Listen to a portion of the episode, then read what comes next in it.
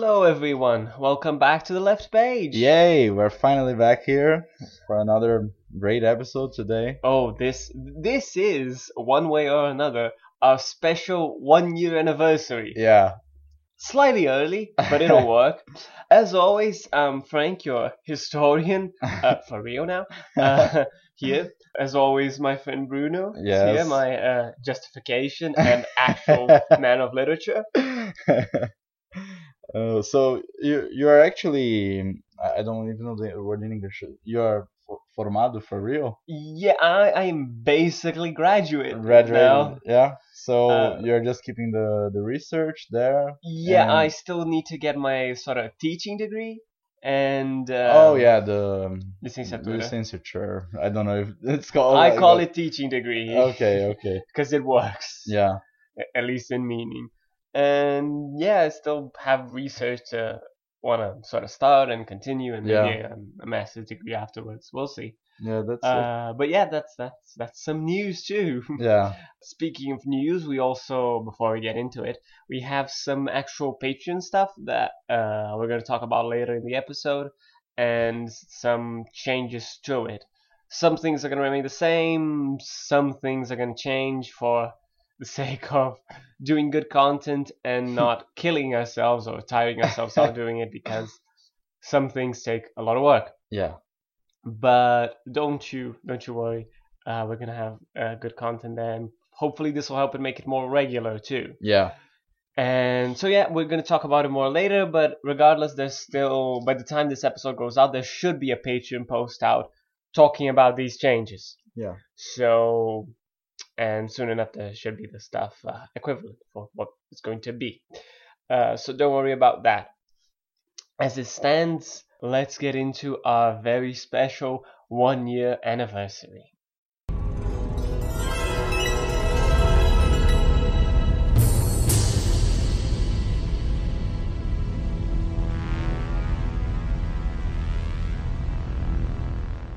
We're going to talk today about uh, a novel and a movie and another movie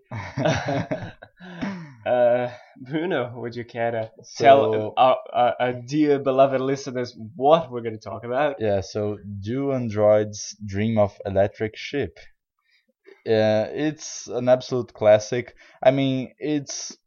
Uh, I need to do. I need to make a confession here. I'm a man of literature. I always read like classics and this whole uh, range of stuff. But man, science fiction is just. You can devour it. You can read it all day. It's just so good and so easy and so and so hard at the same time and Yeah.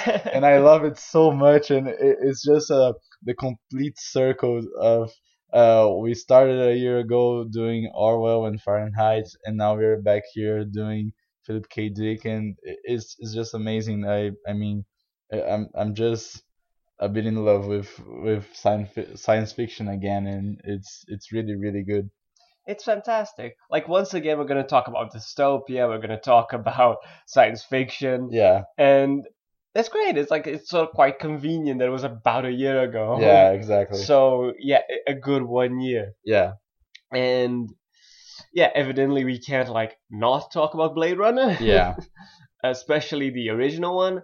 We might talk a bit about our Blade Runner 2049, but I was I we only managed to rewatch I think the original Yeah, I, I mean, I, I rewatched uh, Blade Runner 2049. 2049. 2049.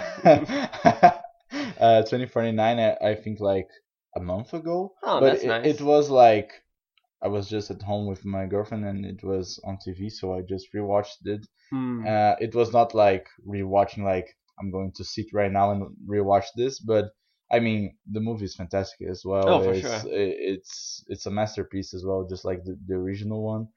And actually, the original one has this whole question of the gazillion different cuts and versions and Oh, Deckard uh, narrating and and so basically we me and Frank watched the same one the director's cut it's Yeah. It's, it's I think the most patronized version Yeah, there's like it seems like currently like the standard one because like one of the major things that it doesn't have Deckard's like narration. Yeah. but yeah, it, it, it creates a different feel. But I, I think it, it works quite well. Movie becomes a lot like raw Yeah. in an interesting way. So uh, we we want to get into it soon because there's a lot to talk about. Yeah. But first, just a brief summary of the story in the novel. Yeah. Okay, the novel, and then we'll we'll briefly talk about like the story in the movie. Yeah. Because like at the end of the day, they're really different things. Yeah. Really. Really. Do they have similar aspects? Sure, but ultimately they're way too different. Yeah. Like, The the movie is almost like a fan fiction. It- yeah, The, it's like the same characters, the same universe, but the reverberations, the decisions, the ending, it's all different. yeah, and like even world elements that are like totally like sort of like we get it cut from the movie. Yeah. 'Cause Some okay, you you could maybe work out. Others like you just can't. Yeah, it's a relatively short movie. It Yeah. has one hour fifty six minutes. Yeah, I thought it had two hours and a half. Yeah, So and the the new one has like three hours. If I'm- yeah, the mistaken. new one's super long. Yeah, yeah, That trend of Hollywood making super long movies again. yeah, Oh god. so, like the book was published in 1968 by Philip K. Dick. He was well one of the greatest uh, science fiction writers of all time. That's for sure. yeah, In the actual edition I have, it, it mentions like even uh, Ursula K. Le Guin talking about him, and so like these influences, these relations are, are really close because he he left a fucking mark yeah, whether in the declare like sort of movies or TV shows. You get like Amazon's recently uh, Electric Dreams. You have uh, Minority Report, another fantastic movie. I'd be curious to read the book or the short story as well. You have uh, The Man in the High Castle. You have Blade Runner, obviously, and a lot of other stuff that's like not necessarily obvious or that open, but that's still there. yeah. I think one of the greatest qualities of Philip K. Dick is sort of an organicity. Like uh, it's organic the way that he assumes that the world will be in a way that it's almost like comfortable the way that he's talking about like yeah the world has turned into this so this is the reverberations. Is like the the giant corporations and the kipple as as you said and all yeah, the and all the the mess that the world has be, has become and, and at the same time he writes like this is the status quo now. Yeah, so it's really like it, it really sort of it, it's out of your comfort zone but it, he treats he treats it treats it as normal so it's yeah, it's really interesting in a in a narrative uh, perspective yeah, and it really does work. Like it's a, a very part. I had never like read him before, and it's a very particular sort of writing in yeah science fiction. It's, yeah it's a very direct Yeah. novel Yeah. as well. I'll, I'll get to it in a sec. exactly and it's good. It's a good novel. uh, we'll have some stuff to say to it, but yeah, the the um, summary the a short summary or like of the story that happens is we follow we follow two characters. First, we follow Rick Deckard at the same, but unlike in the movie Blade Runner, he's just a regular sort of bloke who is like this. It's worth mentioning. They're not called replicants in the book. They're called Andys Android, yeah. or androids. yeah Mostly Andys most and of the time. yeah But I think replicants works better. yeah So like I'm gonna try and say replicants, but I might say one or the other yeah because uh, yeah, it gets sort of confusing. yeah Uh, but you know, and they're not called Blade Runners. Evidently, Yeah. the title came later. They're called bounty hunters bounty hunters, exactly. But they still do retire. They don't execute. yeah which is really essential in the the like the semantics of things Absolutely. In the book and the movie, fortunately, yeah because that is quite powerful. Like you don't kill dude, you retire. yeah it's not killing yeah, it's not summary execution. and he needs to hunt six uh, instead of like four or three Nexus six replicants in a single day in Yeah. order for him to buy like a real sheep or a real animal, yeah which is not a domestic animal. And he gets like a thousand dollars per kill. yeah and we'll talk we'll talk more about the animals later. Don't you worry.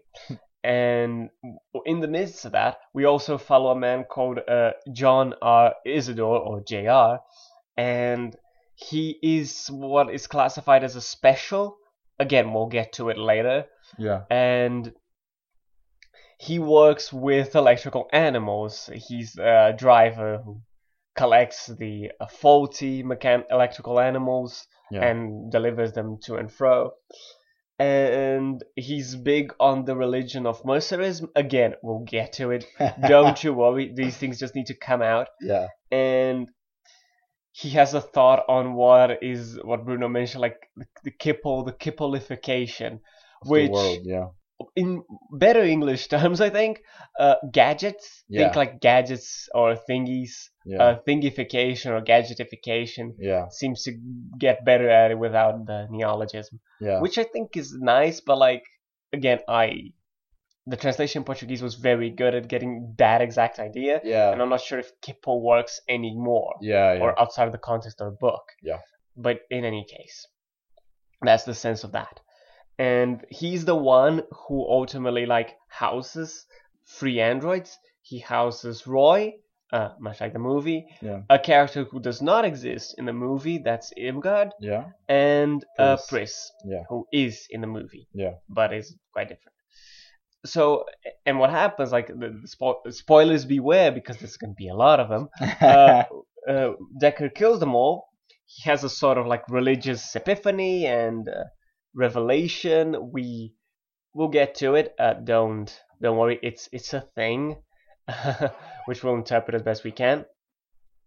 And then he returns home, rests peacefully, and and has a dreamless sleep, and all is well. Nothing has really changed. so that is our story of the book. So for the uh, for the movie, uh, it's actually really really different. like, I, I mean, uh, we'll talk about the the general plot, but it has like lots of elements that are really like screaming at your face. We were talking Yeah. earlier, like one thing that I think we should comment, and it, it, it can't be ignored. It's sort of this kind of fear of the orient uh, like the Oriental culture uh, becoming predominant uh, in the advent of kind of Japanese domination in e- economy and Yeah. products and corporations and technology.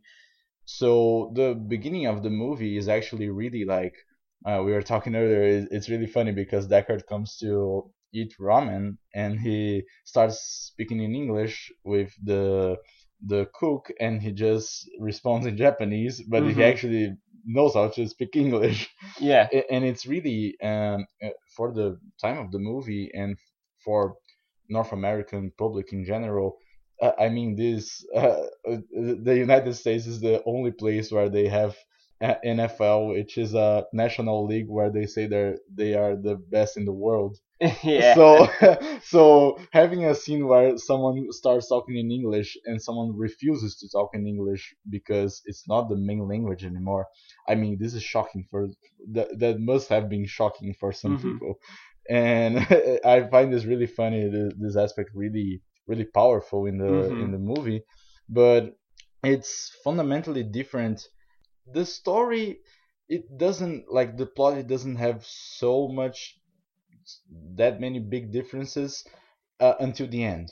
yeah, Where I mean, in the book, Irmgard and Roy are just destroyed in the same scene. yeah. It's like just there's no climax. Exactly.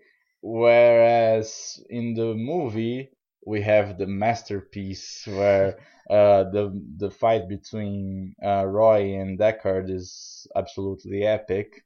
Yes. uh, and it's almost like Star Warsy, like jumping from a place and and yeah, and and Roy actually has so much more depth. It's it's ridiculous. It's he he actually kills Tyrell. He sort of makes a a complete arc of killing uh, his his His- creator yes. then having compassion for the one who was going to kill him Yes. and saving him and actually dying by himself like shoot like yeah. basically yeah and, and the scene i think like for the people who actually follow us the left page like if you already saw the movie it's it's always it gives us chills the the scene and we know that the scene was improvised as well Yeah, like the final piece of that uh, monologue is like yeah a full improvisation, and it's like so beautiful and perfect. perfect It's like I was crying when I was rewatching and I was like, "Oh my god!" yeah And there's there's gonna we're gonna come back to it. Don't you worry, because that ending is massively different from the novel. Yeah, eh, and and that's the the whole point that I was going to like. The ending is the opposite, basically. Yeah, Uh, pretty much. uh, Deckard like almost assumes his love for for Rachel, and they go off. They uh, run away from status, the sort of how can I say it, the pattern uh, Yeah. that that that Deckard was living.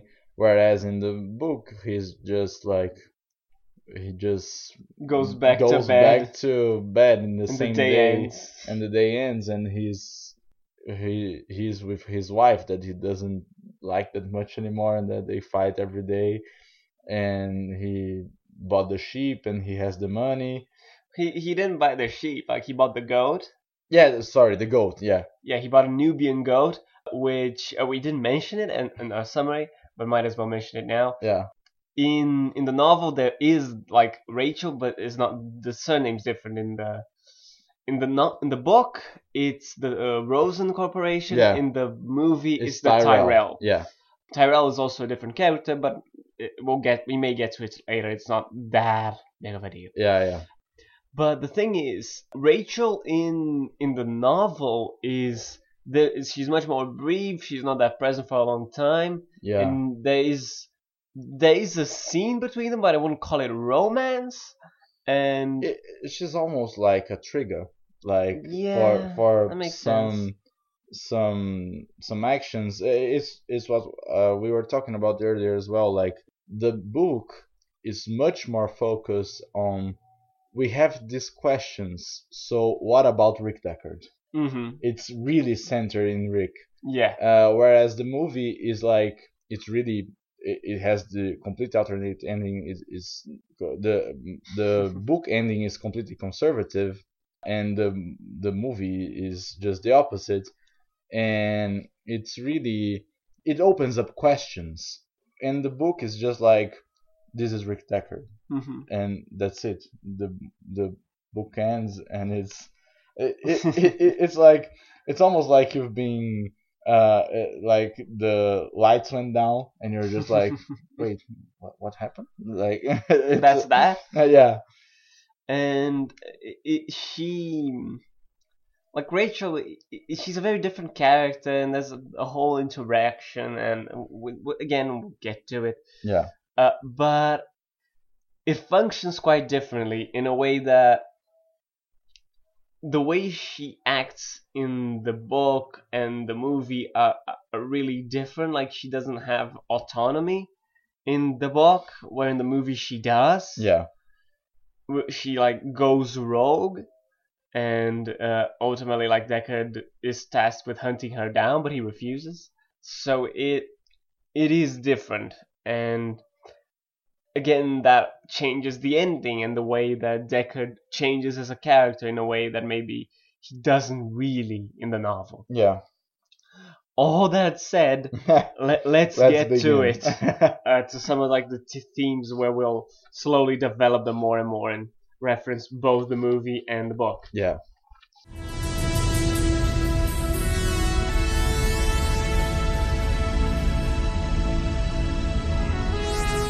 So I think first we can go through like which I might as like reality and artificiality. yeah We'll talk about the animals in a bit because they'll take some time. Yeah. But I think these two aspects are something we can tackle first. yeah Bruno, you wanna? Yeah. Uh, so one thing that I think really lacks on the the movie, and it's almost like present the whole time in the book is this question about the degree. I, I don't think even the degree, but like, what's the worth of life? What's the worth of human life? What's the Mhm. worth of android life? What's the worth of nature? What's the worth of simulation? And uh, actually, the new movie Blade Runner uh, 2049, Yeah. it it's the whole plot is about that. Yeah. The whole plot is about having this doubt and rediscovering things. And uh, in in the new movie, Kay actually finds out he thinks that he's a uh, he knows that he's a replicant, and then he thinks that he's human, yeah. and then he thinks that he's the son of of Deckard, and then he discovers he's not the son. It, it's really like it's a more in depth like voyage of the Mhm. as- aspect of being part of nature and being part of uh, simulation. At the same time, uh, it has even, uh, and I think that in the book it, it has this this aspect as well. Kay in, in 2049 has a wife that is just a projection. She's not even an android. Mhm. So it should be an even lo- in the in the regard of the the this world, it should be an even lower rank of living of of, Mhm. of beings. Like Yeah. it's even lower than than the androids. And actually thinking about this now, it's almost like in the book we have the special ones, Mhm. uh, which are like treated like as the androids Yeah. uh, in a way like they in, in like law they are basically treated equal they just don't get haunted but they get marginalized and Yeah. they can't do anything and that's really like uh, it, it complexifies the the plot a whole lot because we see moments of dignity and of more humanity in th- those in those beings that are essentially not human. yeah. They're defined a lot like that. Yeah, And I think I think especially in this in this first theme that we think like what is real, what is artificial, we- can artificial be real? It really does bring a lot how and that is said in the movie as well how the the Tyrell mentions that more human than human. Yeah, and the, how the Rosen Corporation wants to ultimately make a replicant that is indistinguishable from a human. yeah, That is a human, really. yeah, Only difference of like lifespan, yeah, uh, which has different reasons in the movie and the book, uh, but that doesn't matter. Yeah. The thing is that it functions. These lines by some people in the in the novel, especially, are, are really really blurred. They're like totally messed apart, and in a way that like these these are people really like they behave as people. They they may even know that that they're not, but they act in this regard. yeah, So it's really mm, that doesn't come as much from Deckard, but there is a sort of like these lines are difficult to sort of draw easily. yeah, And uh, it's something I was mentioning to Bruno uh, at the very first scene of the novel, where we have Rick at his home with his wife Iron or Iran, yeah, probably Iron, um, you know, and she she really does like they have a tumultuous sort of relationship. They've been married for many years, etc. But they utilize like sort of a mood programming machine, yeah. and that's the word The programming. Yeah, And it, it, it at least in me it generated some doubts. Like so in the novel is is Deckard clearly like an android or replicant? yeah, and or, or is he human? Uh, It's a really weird way to begin. yeah. Because that's a question that I think in the book this is so complex to Mhm. talk about. Uh, like Deckard has this moment of like having this sort of mental breakdown because of having empathy with an android Yes. and all these sorts of things. But it's out of question to to him to question himself about being an android. yeah. So the the book almost like flies over it. Yeah, I agree. Like it, it's we, we don't actually know, and the question is not even asked or answered. Really? Whereas in the movie and in the in the version that uh, that we watched, it's basically confirmed that he's an android. Yeah, that ambiguity is a lot more present. Yeah. And like what I one way I think about that is that uh, record uh, de- Deckard uh, record Deckard D- Dick record. uh, Deckard sort of he develops a sort of empathy as the book goes on, and that Bruno problematized really well to me earlier, and we'll get to it. yeah. But regardless, that doesn't like fundamentally change him, and he he makes several important questions like do androids dream? Do androids have souls? Yeah. But because of like his Do job, They, do they leave? Are they things, as he said? yeah, like ninety percent of the book by him or by other people, he's re- the, eh, the replicants are referred to as things, as its, Yeah. and in a way that in the movie is very different, Yeah. but that when Deckard seems to approach a way of like stop thinking about them like that and like sort of valuing what they could be as like sort of people and not Yeah. just things, Yeah. slaves, Yeah. as the uh, as the movie really clearly points out. Yeah. It's like he sort of goes back into it, like he's, and we we can argue that a lot is because of the job that he does. He says that he doesn't leave the planet. He wish he could, but he can't because of his job, Yeah. and that even because of that, he, he oh no, lost my train of thought. But because of his job, he needs to sort of like suck it up and carry on. yeah. Like he can't like quit halfway. Yeah. He can't stop. He needs to do it all in one day. Yeah. Otherwise, they're going to run away and they're going to be someone else's job. Yeah. Even if he doesn't even, even if it doesn't think it's right. Yeah, that, that's the whole like a whole aspect of the the book as well.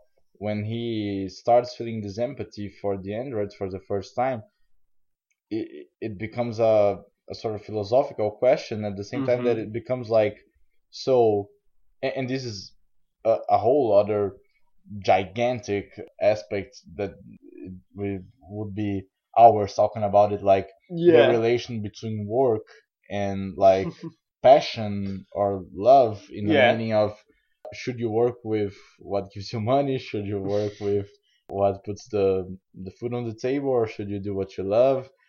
And here it's it's complexified in this hyper capitalistic post apocalyptic world yeah. uh, the question remains the same basically Basically. which is really like and, that's what I was I was saying about Philip K. Dick this sort of uh, natural this ability to show this hypothetical world as a, a really like natural thing and Mhm. it, it I think I find it really it's really like genius in in a way of pointing out that lots of years have passed the world has passed through the apocalyptical and, and, and it's all fucked up and capitalism still exists and the questions that the, the the bad things that occur in the minds of people that work people that need to make their money they still suffer from the same things Yeah. basically yeah, no, that's well put. Well put. And it, it in a way like the record decades uh, I'm, I'm I'm sorry. I, I'm gonna keep doing it. Deckard Deckard's arc in the novel is just sort of like he has no empathy.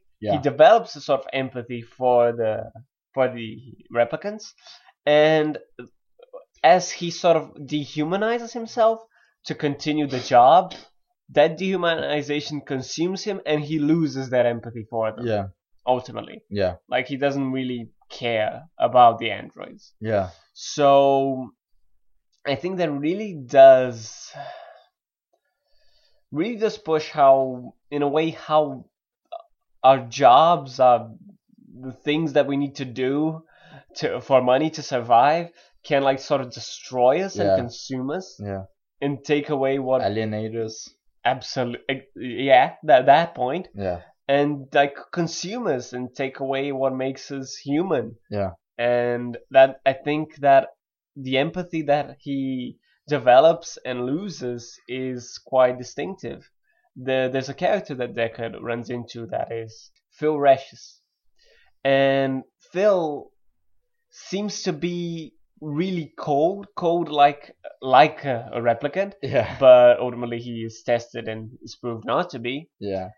But it's not that he's an android, he's just not empathical for them. Yeah. He just doesn't care and just kills. yeah. And ultimately, Deckard sort of takes the same route because, as we were mentioning that meeting with Rachel, in the book, Rachel seems to really like sort of frequently run into the the bounty hunters in order to stop them from hunting, Yeah. stop them from continuing to kill their androids. Like uh, the Rosen Corporation doesn't want its androids hunted. Yeah. Again, different from the Tyrell, or maybe not. Uh, we don't know that much. yeah. But Rachel, that in that way, as we mentioned, lack of autonomy, she operates as a part of the company Yeah. and not like out of her own free will or desire or anything, despite knowing or finding out that she is, as she puts it, not alive Yeah. and a replicant. Yeah. She she i i her purpose is to make the bounty hunters feel empathy by well having sex with them and to stop them from hunting. And she says that it works with everyone except Phil Resch, who seemed to be even colder, unempathic, violent, and sort of psychotic by killing the other uh, replicant before before that scene, uh, which was Luba Luft, Yeah. um, vaguely the inspiration for Zhora in the movie yeah. although quite different. And she. the thing is that in the book, Deckard's as he he does that, he has sex with her, and it's sort of like a catharsis and a liberation of desire, a Yeah. closed desire. Yeah. But it doesn't. It doesn't change him. Like he Yeah. he It- almost kills her, but he doesn't, and Yeah. he, And, and it almost doesn't happen. yeah, in the book because uh, as they are talking about the like philosophical and the the whole ethical question about having sex with someone that's not alive, Deckard almost uh, goes into a wall like so I I maybe can't do this I I Yeah. will not do this and then rem- rem- he remembers Resch phrase about ah you should fuck her and then kill her yeah, it's really it's like that. It, it's really psychotical and bizarre. yeah. And and then uh, Rachel actually says, uh, "I'll go with you and I'll kill Pris for you." Yeah, And then the arc, the the the like the the requirements of the phrase are complete, but he doesn't need to kill the the person, so it's all right. And it's really like uh, in the book, it's actually so conservative. Thinking about the scene as well, yeah, it's just like it's almost like he's like renting a, a service and that has like some requirements and when the requirements like please him he does it yeah. And it, it it's really weird because Rachel in the book is almost like sort of a teenager. yeah she's 18 Yes, he's portrayed as a teenager. yeah and it, it's really it's really weird in Yeah. in the way that the movie she's more like sort of like a beautiful fantastical woman. yeah yeah Um, she's she's more classy in the, yeah, in the film definitely with absurd shoulder pads. yeah I love shoulder pads, yeah but I, even I think that was a bit much. but it's the aesthetic of the time. What can you do? yeah yeah Uh, it, it was a wild time. yeah But yeah, no, it, it's very, it's weird. In the, in the book, is very, very weird and very, very strange. yeah And she is a tool. She's a tool for the corporation. yeah She she may have desires or free will, but she doesn't act upon them. Yeah. And w- we'll get back to it uh, later as closer to the end, but it's something that like the characters a lot of the characters seem to be like cynical and aware of the illusions and the veils that are put in front of them Yeah. but any sort of rebellion or opposition to it seems futile meaningless or even like sort of oh it's just an ego thing you're not doing it for any like sort of real or dignified reason Yeah. other than the fact that it's also ultimately meaningless and doesn't matter you're not even doing it for any decent good reason Yeah. which is a problem, I think, and I think that can be explained in a couple of ways. But we'll get to it closer to the end because I think that's a, a good way to wrap it all up. Yeah. But yeah, like, yeah, I think, and oh, uh, uh, I remember the thing that defines uh, the difference between androids or replicants and people in the book is quite is also different from the movie. Yeah. In the movie, it's like the emotional response Yeah. and okay that, that that's a thing in the book but it's not that particularly that exists even with a delay similar to, to the book but in the book they they don't have empathy Yeah. empathy is the defining feature Yeah. they don't have empathy even for themselves like one another again really different from the movie Yeah. And they also have no empathy or respect for the animals which uh, It's a whole subject. a whole subject yeah. so want to talk about the animals then Yeah. I think this is a good Yeah, transition. Exactly. Yes, I'm getting good at transitions. so yeah, the the animals in the book, it, it really has a a profound relation because it, it's so it, man, it's just perfect. Uh, ap- apocalypse happens, and guess what? Nature is destroyed, yeah. and uh, everything has this kind of radioactive dust, and everything is fucked up, and the occurrence of animals is almost inexistent yeah. and the the like the most expensive thing that you can buy is an animal or anything that is actually alive yeah. and it, it's really funny because it says a lot as well about how we in, a capitalistical world and structure strive to go further and further from nature Yeah. and when it actually happens and humans and nature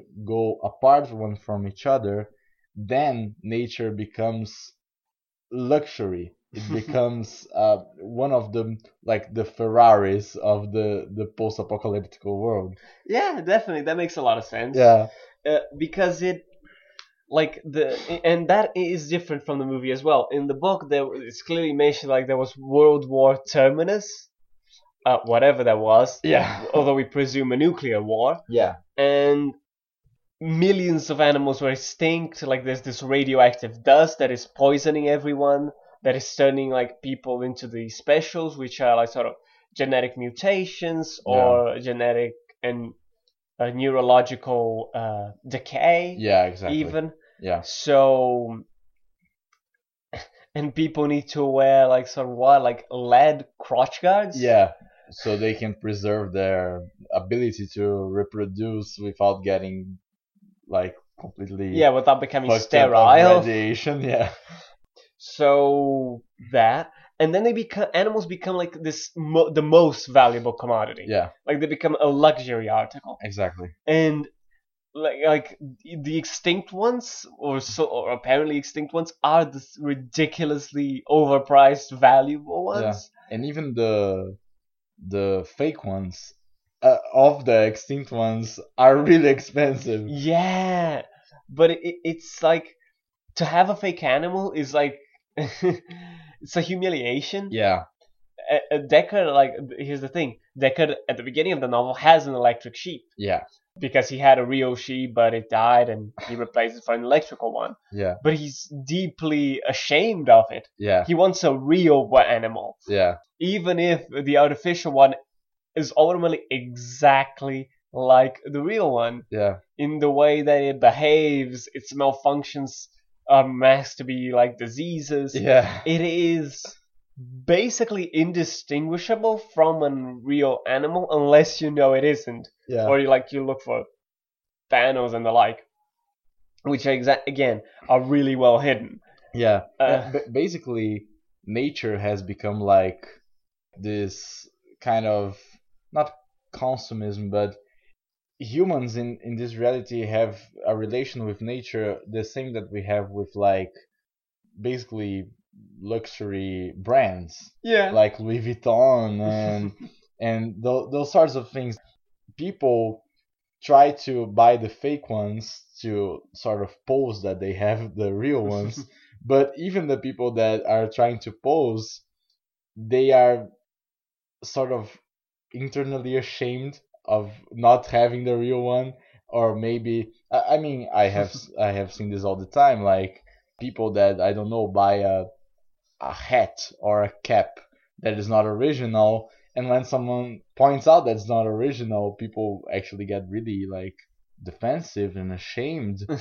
And and that's exactly that like it's a it's a commodity it's a luxury that in two ways it's bad because if you have the real one it's just like ostentation and if you don't have it you are simulating having it you're losing all your peace of mind just to pose as having it. Yeah.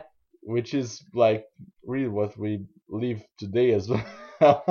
Yeah yeah. That that's really really it. And like the, the there's a religious value to the animals as well although Yeah. we'll get to it uh, soon and with the indistinguishableness of the real and the electrical one there's a scene where uh, J.R. Isidore yeah. he he's collecting a, a, a cat which like he, was defective and whatnot. But once he gets to like the shop they find out that it wasn't a mechanical cat that it was a real one. Yeah.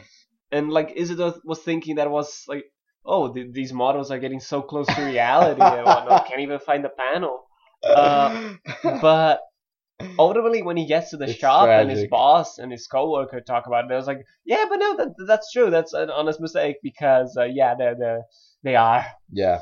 So it, it's it is a thing. Yeah a- and it's actually it, it poses the question like when this barrier is surpassed when mechanical is equal to organical and when android replicant is equal to human then what's going to happen? Like yeah what's next? what what's the what's the philosophical question then? Mm-hmm. Like are we equal? Are we better? Are we different? Oh he was exactly.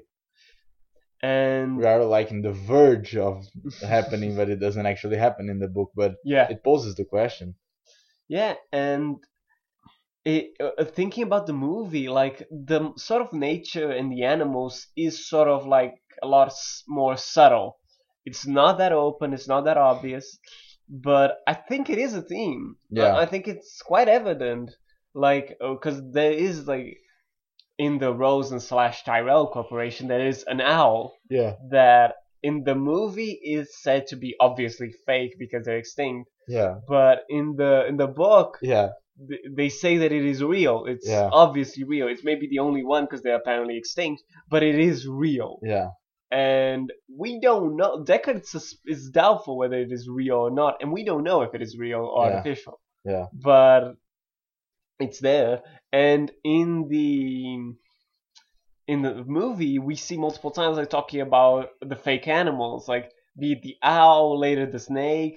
Like yeah uh, how the snake's like, it's obviously not real. Yeah. What do you think I'd be doing here if I could afford a real exactly snake? that that scene is perfect like the the showgirl just like playing with the snake what, what that's exactly the, the the phrase like man if i had a real snake you would not have seen me here like in, in this situation Exactly. It is like it, it is similar to the novel, but it's a lot more subtle. yeah But it's there. Again, like the ecological question is still there. Like the sky is dark.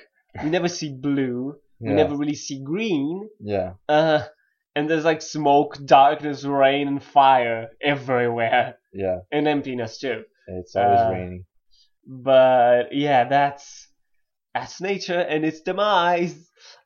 One last thing uh, before we, we move on to what I think is going to be a difficult topic. Uh, yeah, just want to mention in the movie there is a real connection between the replicants and the and certain animals. We have again, as we just mentioned, the snake and Zhora. Yeah, We have Roy and the dove at the end. yeah, But in the novel, replicants have no real respect for them. They have no empathy. yeah, It's weird, but it's a particularly brutal scene where like Pris and Irmgard are sort of like cutting the legs off a spider yeah, because it wouldn't need eight legs, and it's sort of like quite brutal yeah, and like sort of despicable. And it, again, it serves to sort of dehumanize the androids and sort of like see, see how they're inferior, yeah, see how they're not human yeah, ultimately. yeah. Even though a human can do those things. Yeah, yeah. Still, uh, that's a thing. yeah. Oh, and one last thing.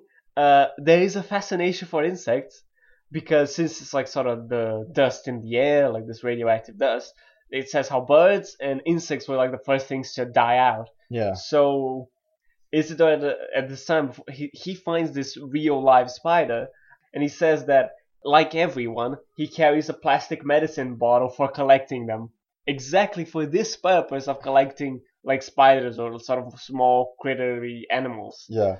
So there is sort of like this cultural thing about animals being sort of like relevant, expensive, and in some ways holy, Yeah. uh, which is where we're gonna delve into next. Yeah.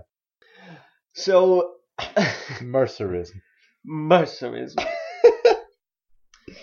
the way I, I, I think, okay, so Isidore has a particular reflection that because there are these two forces or people, they're not people, either of them.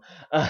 Yeah. uh, there's Buster Friendly and Wilbur Mercer, yeah. and he says how they're both battling for our psychic souls. yeah. Just to put in in context, like the show of uh, uh, Buster Friendly, it's on the radio 23 hours a day, with one hour of break, which is 20 minutes of silence and 40 minutes with the guest talking, and then it comes back. Yeah, That's the level of the show. an infinite talk show, Exactly. basically. where, And- where they don't ever repeat The- the, the- the, the, same like uh, subjects and the same phrases it's like the like the epitome of entertainment as well as mercerism and the the whole aspect of this kind of religion is like everyone in their houses have those sort of i don't know English- Empathy boxes. yeah the empathy box which is like uh I think you can explain it better. Yeah, uh, they seem to be like sort of uh, a black box with like two sort of Handles. the way I figured it like two like sort of metal like joysticks. Yeah. Imagine like controller joysticks where you sort of press into them and you're sort of like fused with the entirety of humanity who's using an empathy box. And Wilbur Mercer, who's the sort of mythical religious figure, as you live the moment of like sort of climbing this hill or being having stones hur- hurled at you Yeah. by the inverted commas assassins Yeah. who are, go figure whatever the hell they are Yeah. Or whatever mercerism is but you like sort of fuse with humanity in this moment of like where you both we share your agony and your pain but also your joy it is and Deckard says this Deckard's quite cynical about mercerism except on the the ending as this sort of epiphany we'll try and get to it or through it because it's a thing Yeah. and it's difficult to get Yeah. but he has a sort of like changing he says that like as he in a moment of very of very much joy and happiness his wife tells him that he should share it using the empathy box that is something that should be shared with everyone Yeah. and he says like okay i'm going to share with everyone but we're going to lose it yeah. uh, which is strange and something that doesn't come up again Yeah. but it, it really does seem to me like this empathy that is ultimately so diluted that it loses any sort of particularity or individuality. Yeah. It's sort of like a maximum absorption into this spiritual aspect. Yeah. And it's really bizarre to think about this because he's actually so preoccupied of oh no I will lose this, but he, in the end he has the fucking Penfield uh, mood alterator. Yeah. So why the hell would be would he be so concerned about losing this moment if he can if he can stimulate that that same reaction and but that would be feeling? artificial. Yeah, It's not the real one. yeah, As he's experienced the real one, he can't re- he doesn't really want to go back to the artificial. yeah, yeah. But it, it's it, I think it, it it comes back to the the whole conversation about uh, reality and simulation. Oh, like, definitely. I mean, in the end, it's the same feeling basically. It's just like the it's the same question about uh, mechanical and nature animals. Yeah. Both represent the same thing, but one like has more value than the other. Yeah. Yeah, Yeah, no, that, that that makes plenty of sense. yeah, And yeah, it, the way I I think it's because you have this figure of like it's basically an opposition, and it's really interesting because it's real, but it seems mocked. Let me try to explain. Because you have like this totalizing spiritualism of Wilbur Mercer, of humanity, the empathy box, the sharing, yeah. the Sort of com- not community, but com- communion. Like yeah, sort of unity. Yeah, even yeah, yeah, I, I think that seems to make sense. And the value of the animals, and then the important in that, because Wilbur Mercer apparently like was able to heal animals and bring them back to life. yeah, And there's this cycle of death and like falling into the valley of skulls or death, yeah. and then rising, which is sort of the ascension, climbing back up the hill. yeah, there's um, cad- cadaverical reality. I don't know. Yeah, yeah, yeah. yeah, and it's very cyclical. And then you have this absolute materialism of Buster Friendly, who, as we start thinking about how, like, well, how can they do the program if it's 23 hours long? There's no interval, basically, and it, it's always like the same guests, and they're all like they never repeat lines. There's only one answer, like they're the replicants, yeah, obviously yeah, and they, they come to similar conclusions, or at least point in that direction.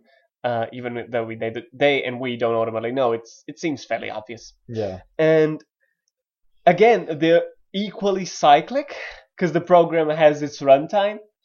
I hadn't thought about that, but they stand for like the kippleification, like the kipple, like the gadget, the thingy, yeah, the gadget that multiplies, that like sort of this trash in in uh, British English stat yeah, this stat that multiplies and it's sort of like it's trash it's meaningless it's not really value it's not really a thing it's not it doesn't really give anything it doesn't generate anything it doesn't help Yeah. with anything it's just a thing it's Yeah. a thingy uh, it's a gadget it's a kipple it's that. yeah, and Isidore has this idea like the first law of kippleification the first law of kipple that ultimately everything will become kipple yeah, it's a battle between like the kipple and nothing yeah, and the kipple is going to win. It is multiplying. It occupies all. This stat is endless, yeah, and that speaks to consumerist society a whole bunch. exactly.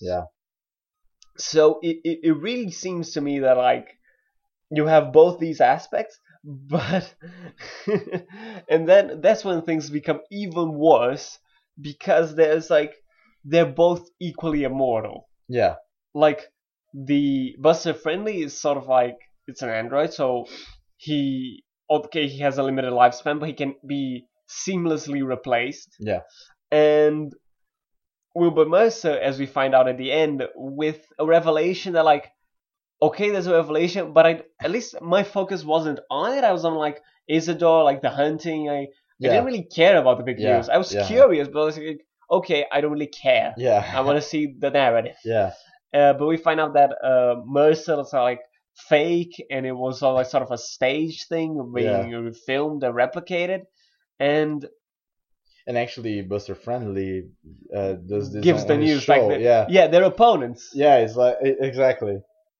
rivals for in control of our psychic souls. Yeah, exactly. Uh, uh, total, uh, totalizing spiritualism of Mercer and the absolute materialism that is meaningless of Buster. Yeah. And Buster like sort of badmouths Mercer in the show and has this revelation, which is like, it's like the big revelation, which is sort of like from almost like the beginning of the novel, that yeah. the announcement, Yeah.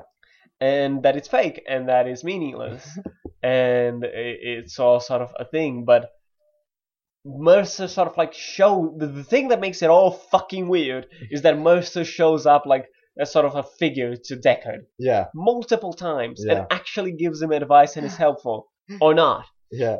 In one sense, he pushes him towards the dehumanization of hunting the androids, which he doesn't want to do, Yeah. and in another, warns him of like Pris coming yeah. to kill him, Yeah. uh, disguised or pretending to be Rachel. Yeah. So okay, Yeah, and Mercer says the the most important phrase, which is uh, the nature of humanity is to violate your own your own personality. yeah, So you should go and do the wrong thing, yeah. which is What the what the fuck? Like it's it's almost like God comes to you and says, "Go follow the the, the system. Go- Go with Yeah. the flow." Yeah, Like- yeah. That that is exactly it. and he has this sort of like revelation where he like he sees himself as Mercer and this sort of like this figure, but it, it's it doesn't matter because it's still inserted in that cycle. It's still in this sort of like the same uh, end end of times reality, a post-apocalyptic reality that is this abandoned Earth.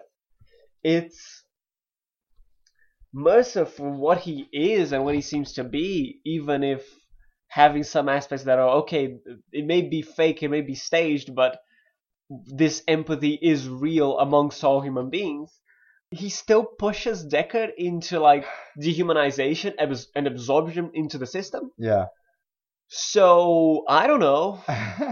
I really don't know. Yeah, like any sort of feedback or something that that would be helpful. Yeah. Like if there are aspects that like I didn't really get or how to understand, okay, this I'm like I don't have a Yeah, fucking I don't have a clue. I'm trying to understand and interpret it, but that's that is difficult. yeah. so all that said, I think we can move into our penultimate aspect as we've been running an hour here, but I think this one or- it will probably be a lot more brief, and Yeah. the last one we're going to take a little more time, but it's going to end nicely. Yeah. I think it's worth it. Yeah. Which is like, much like in the movie, Earth is basically abandoned. Yeah.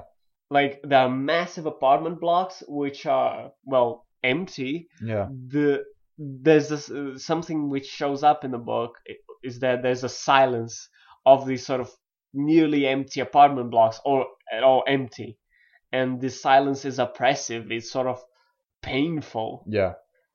and it's like uh, the way I put it, it's the silence of the earth left behind, Yeah.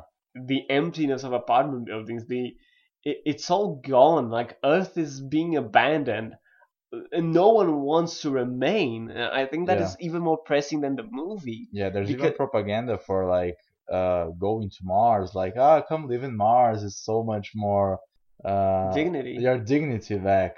Yeah, yeah, and, Like- and it's the whole Like living in Earth is like living almost like in a favela. like yeah, yeah, yeah. It's and it's the whole like manifest destiny thing. yeah. again. Like, oh, it's a new frontier, it's the new world, it's Mars this time. Yeah. And uh, and you don't want to stay behind cuz like you that's why the thing of and and that's something that is very subtle but I think is worth mentioning. Like genetic purity regardless regarding the earth condemned and the dust Yeah. because the specials are classified, and I quote, as biologically unacceptable, a menace to the pristine heredity of the race. So, and, and further on, the specials, which are like the ones affected by radiation, where it has like this neurological degradation and decay and Yeah. damage, along with like physical, uh, psychological, and like sort of genetic, really, they are dropped out of history and uh, seen as like they're no longer part of humanity. Yeah. They're sort of wiped out from records, Yeah.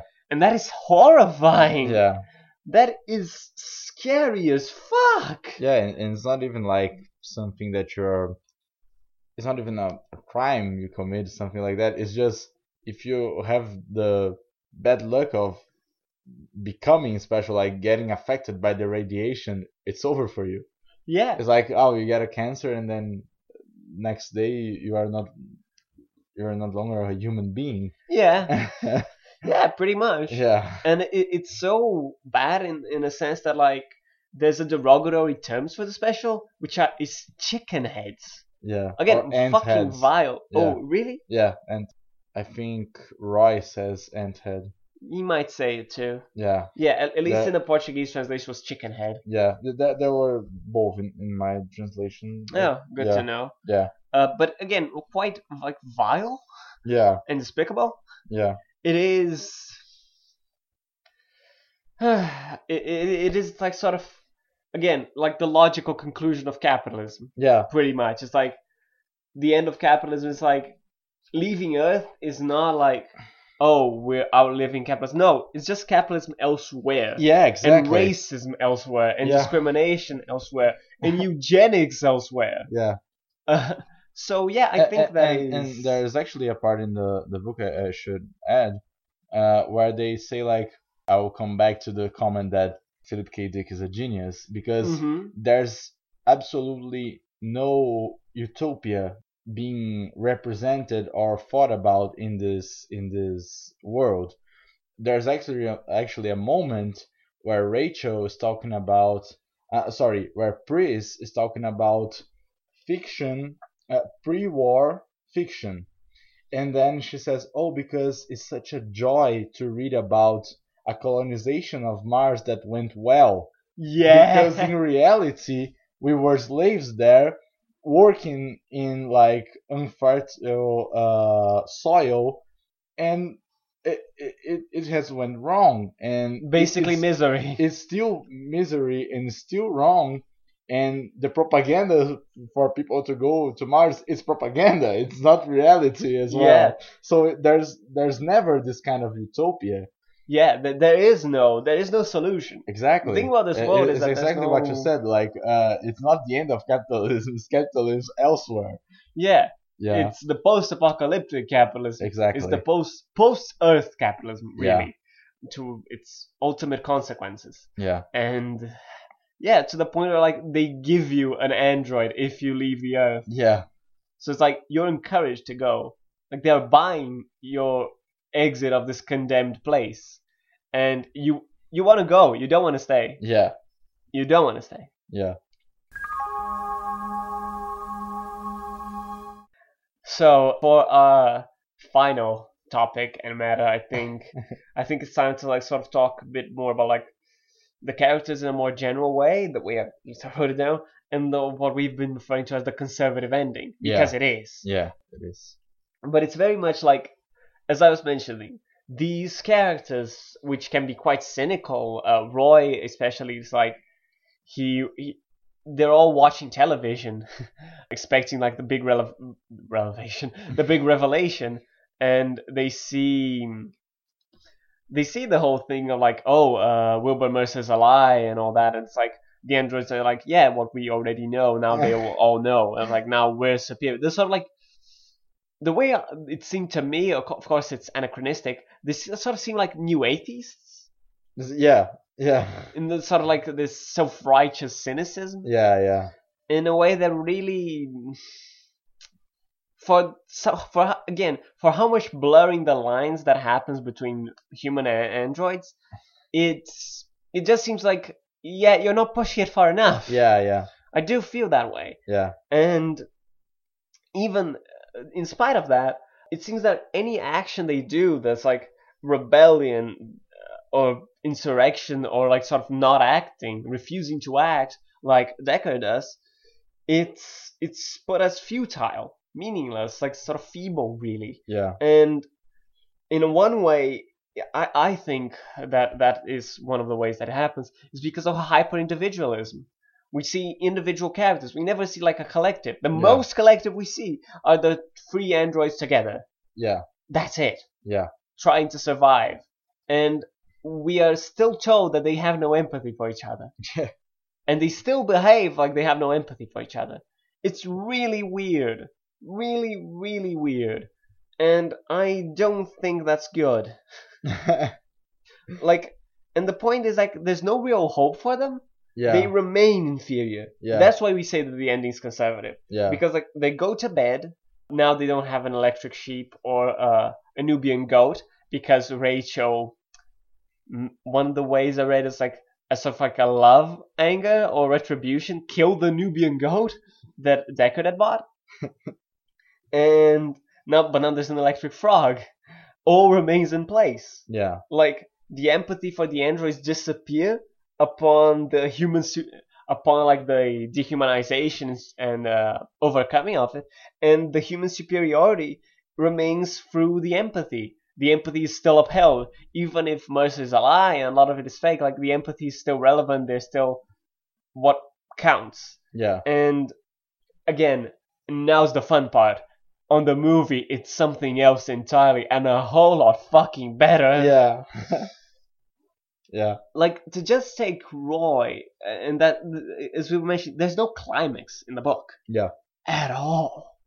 Whereas, There's there's this whole thing about Roy being very dangerous because he's Yeah. the leader and Deckard's going into that and he just kills him with one or two shots. yeah, and, and he actually like dodges the shots like Roy sh- shoots him and he just like does a double seven like Yeah, dodge and mm, kills him like get fucked like get wrecked. And that's it. That's, That's it. That that's the conflict. Yeah. And it's over. and like, yeah, sure, Deckard has this sort of like breakdown and he goes into the middle of Oregon where there's nothing and finds what he thinks to be a real frog. yeah. but he but he finds out it's electric and it's that's what we were mentioning like the religious epiphany of like the empathy and humanity but then he goes back and that's it Yeah, and the thing that uh, we actually mentioned in the beginning of the episode that I was going to talk about, it's even more conservative in the book. It has this aspect that was I was talking to Frank that I actually read it and I could not unthink about it, mm-hmm. which is actually Deckard finds out the empathy to androids or replicants through sex, through uh, physical attraction physical attraction. And I could not unthink about colonization and miscegenation, uh, especially here in Brazil, which Mhm. like Portuguese colonizers came and they actually like, uh, and it's the same thing for natives as well for like African people that were enslaved here. But it's like, oh, we are superior, and those people are it's, they are things, but actually there is like a even further uh, degree of humiliation like but i feel attracted to it so i will just fuck it and then it will continue working. And, and i exactly like in the book yeah. fuck it and then kill it. Yeah. So it, it's it's really even more conservative to think about like that's what the only time that Deckard ever thought of being empathic because he just wanted to fuck the the uh, or Rachel or Luba. Mm-hmm. And when this like this question is like answered when he actually uh, have sex with with Rachel he can go back to the to the job. to the job to the marriage to the as I I, I was reading we were reading in the in the essay to this whole bourgeois uh, structure again. Mm-hmm. yeah absolutely. Yeah. It, it really like he has his little frog and his house and he has earned his money and the work day is over and he is aside with his wife in Yeah. a ruined marriage. It's like it, it's all it's all the aspects there. Yeah. it's quite cyclical. It Yeah. ends ex- pretty much exactly where it began just slightly different but not like conclusively different. Yeah. And i think that's what like i don't like the ending. Yeah other than the fact that there's no real climax because this this whole like oh it's raw it's dangerous but it doesn't happen. Well, well like we knew the movie. We had the expectation so Yeah. that was there was a real frustration. I was like wait that's it? Yeah. Really? That's it? Where, where's Roy? Yeah, where's Roy? And like it says that Roy is like he has he used like sort of drugs and had like a, a religious concern and to just like defy this empathy Yeah. and in a, that way that he would be more developed and more interesting than this character in Blade Runner. Yeah. But I fucking disagree. I don't think so. Yeah. I think that especially that confrontation, like Roy speaks a lot more through his action and his final fucking line, yeah. which is again beautiful, Yeah. which will be put in the episode either now or in a moment. It it truly is moving, and it it show, shows like true emotional development, true empathy. Okay, Yeah. empathy is not the key in the movie. It's emotional development and re- reaction, whatever. Yeah. But he shows it. Yeah. He really does show it. Like Yeah. he shows sadness. He shows grief. He shows he doesn't want to die. Yeah. He's ready to die, sure, but he doesn't want to die. He Yeah. wants to live, Yeah. and he really does rebel Yeah. in an actual concrete manner. Yeah. He rebels against his creator, and like shows kills him. Yeah, and then shows superiority towards the person who's supposed to kill him. yeah, exactly. Like he saves Deckard. he could have just left Deckard to die or kill him Yeah. before that final moment, but he saves him and then like tells him like, "This is me. Yeah, This is what I've been through. yeah, I'm ready to go now." yeah. And he goes. Time to die.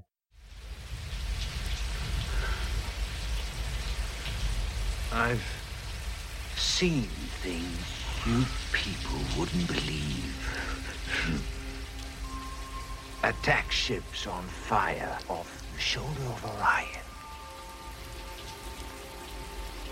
I watched C-beams glitter in the dark near the Tannhäuser Gate.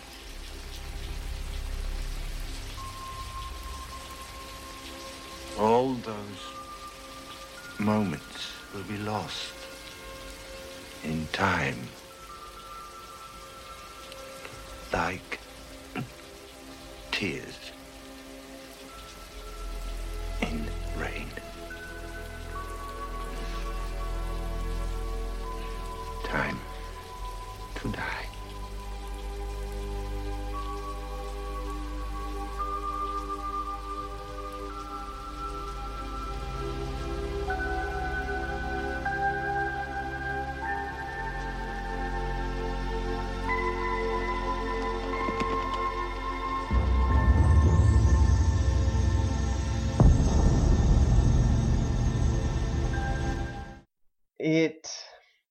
it is a real rebellion. It it, re- it is a real insurrection, and it is concrete. Like he's an actual leader who he wants to live. Isn't that like sort of fair or right? Isn't He wants to- human? Yeah, he wants to live despite his creators. Yeah. Like, because in the book, that is not that is something just a fault that can't be repaired because you can't like regenerate the decaying cells. In the in the movie, it's a failsafe. Like, so they don't, rebel. Like that's why they have a four year lifespan, so they don't rebel and have any insurrection or opposition Yeah, uh, because they ultimately die briefly.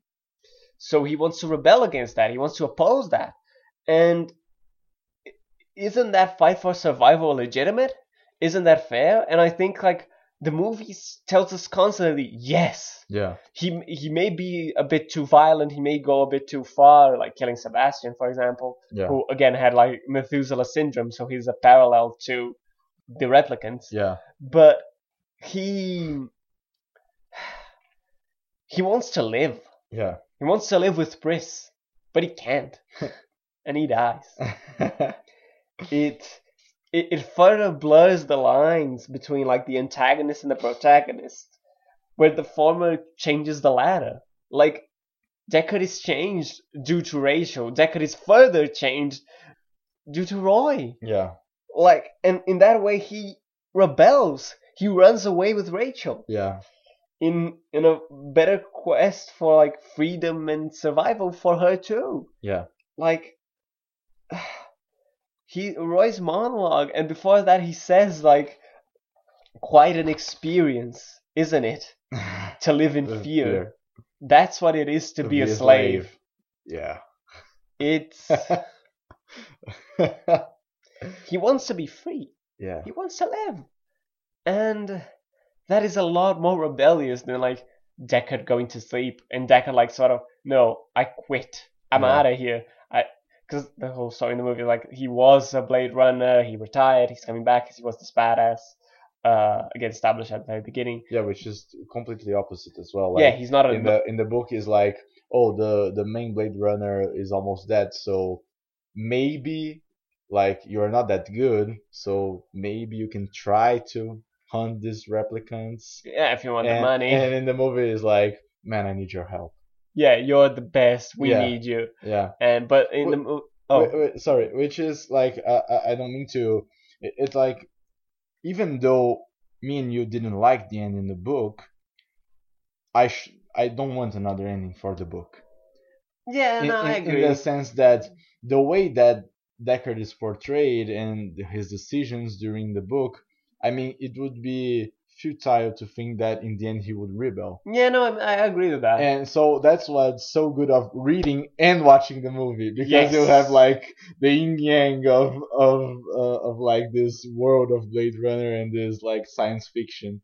It's it's really like again it's this honest like realistic brutality that Philip K. Dick uses in the book, uh, as well as there's like this as Philip K. Dick said himself is not escapism, it's hyperrealism. yeah, in the in the movie. and yeah, I think I think what I want to say to like sort of close up. this up, Yeah. uh, um, in, in this regard is that in in Roy's insurrection, like he does his quest for like freedom for a life. Really, he wants he wants what is what it what he wants what humanity has. He wants like to be human, but not in a way that is dehumanizing. He is one of the most human characters. Yeah. Like in his care, his love, even if he's a bit weird, a bit bizarre. And especially the ending where he's merciful and sort of compassionate to Deckard. It's like, I've been through all this. Yeah, I'm going. yeah, And you're staying here and you figure it out. I'm going. My time's up. yeah, and yeah, it, it's and then Deckard like runs away with Rachel, a Rachel that had free will, a Rachel that acted upon herself, and Deckard is like, yeah, I, I want to go with her. I want to take her with her, me. I love her, and it seems like there's, although it's still sort of weird, there is sort of a real romance Yeah. between Rachel and Deckard, which is not real in the in the book. yeah, So yeah, I think I think the movie shows us sort of some semblance of hope, yeah, or at least an opposition that is material, that is conclusive. yeah, As I said, there is catharsis. Like uh, Roy kills Tyrell brutally. He rebels yeah, and he takes action. He's an active agent who acts in his interest for his freedom, for his survival, yeah. and he does so.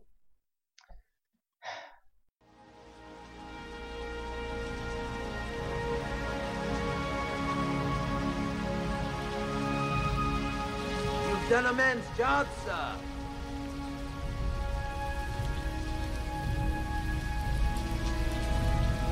I guess you're through, huh? Finished.